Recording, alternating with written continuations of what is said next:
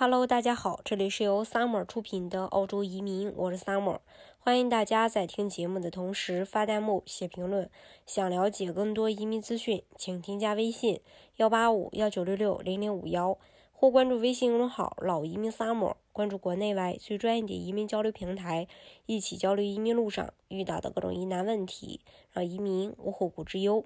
对于许多啊来自不同背景的技术移民来说，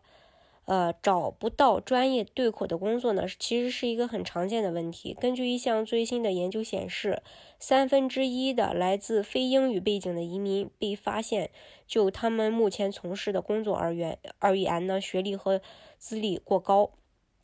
许多移民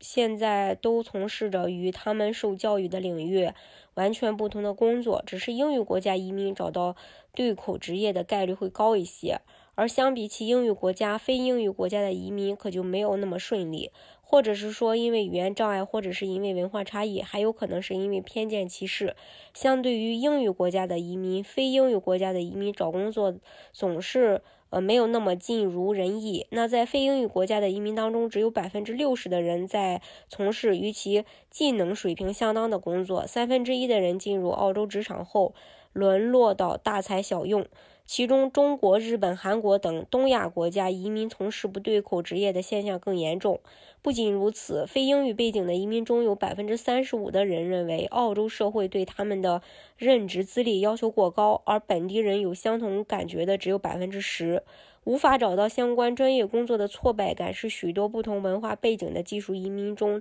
的一个。呃，存在的一个共同的问题。研究发现，约有三分之一具有研究生学历的海外移民在来澳后获得另一专业的学位。来自非英语国家的呃移民中有百分之四十八的具有大专学历，而本地人同等学历的只有百分之三十三。尽管移民技术和学历水平较高，但现现实存在着劳动力市场如何有效利用人力资源存量的问题。那如果能提高，技术移民的技能、专业配适配以及更好的教育和培训，发挥其专业能力和生产力，可以极大的推动澳洲经济的发展。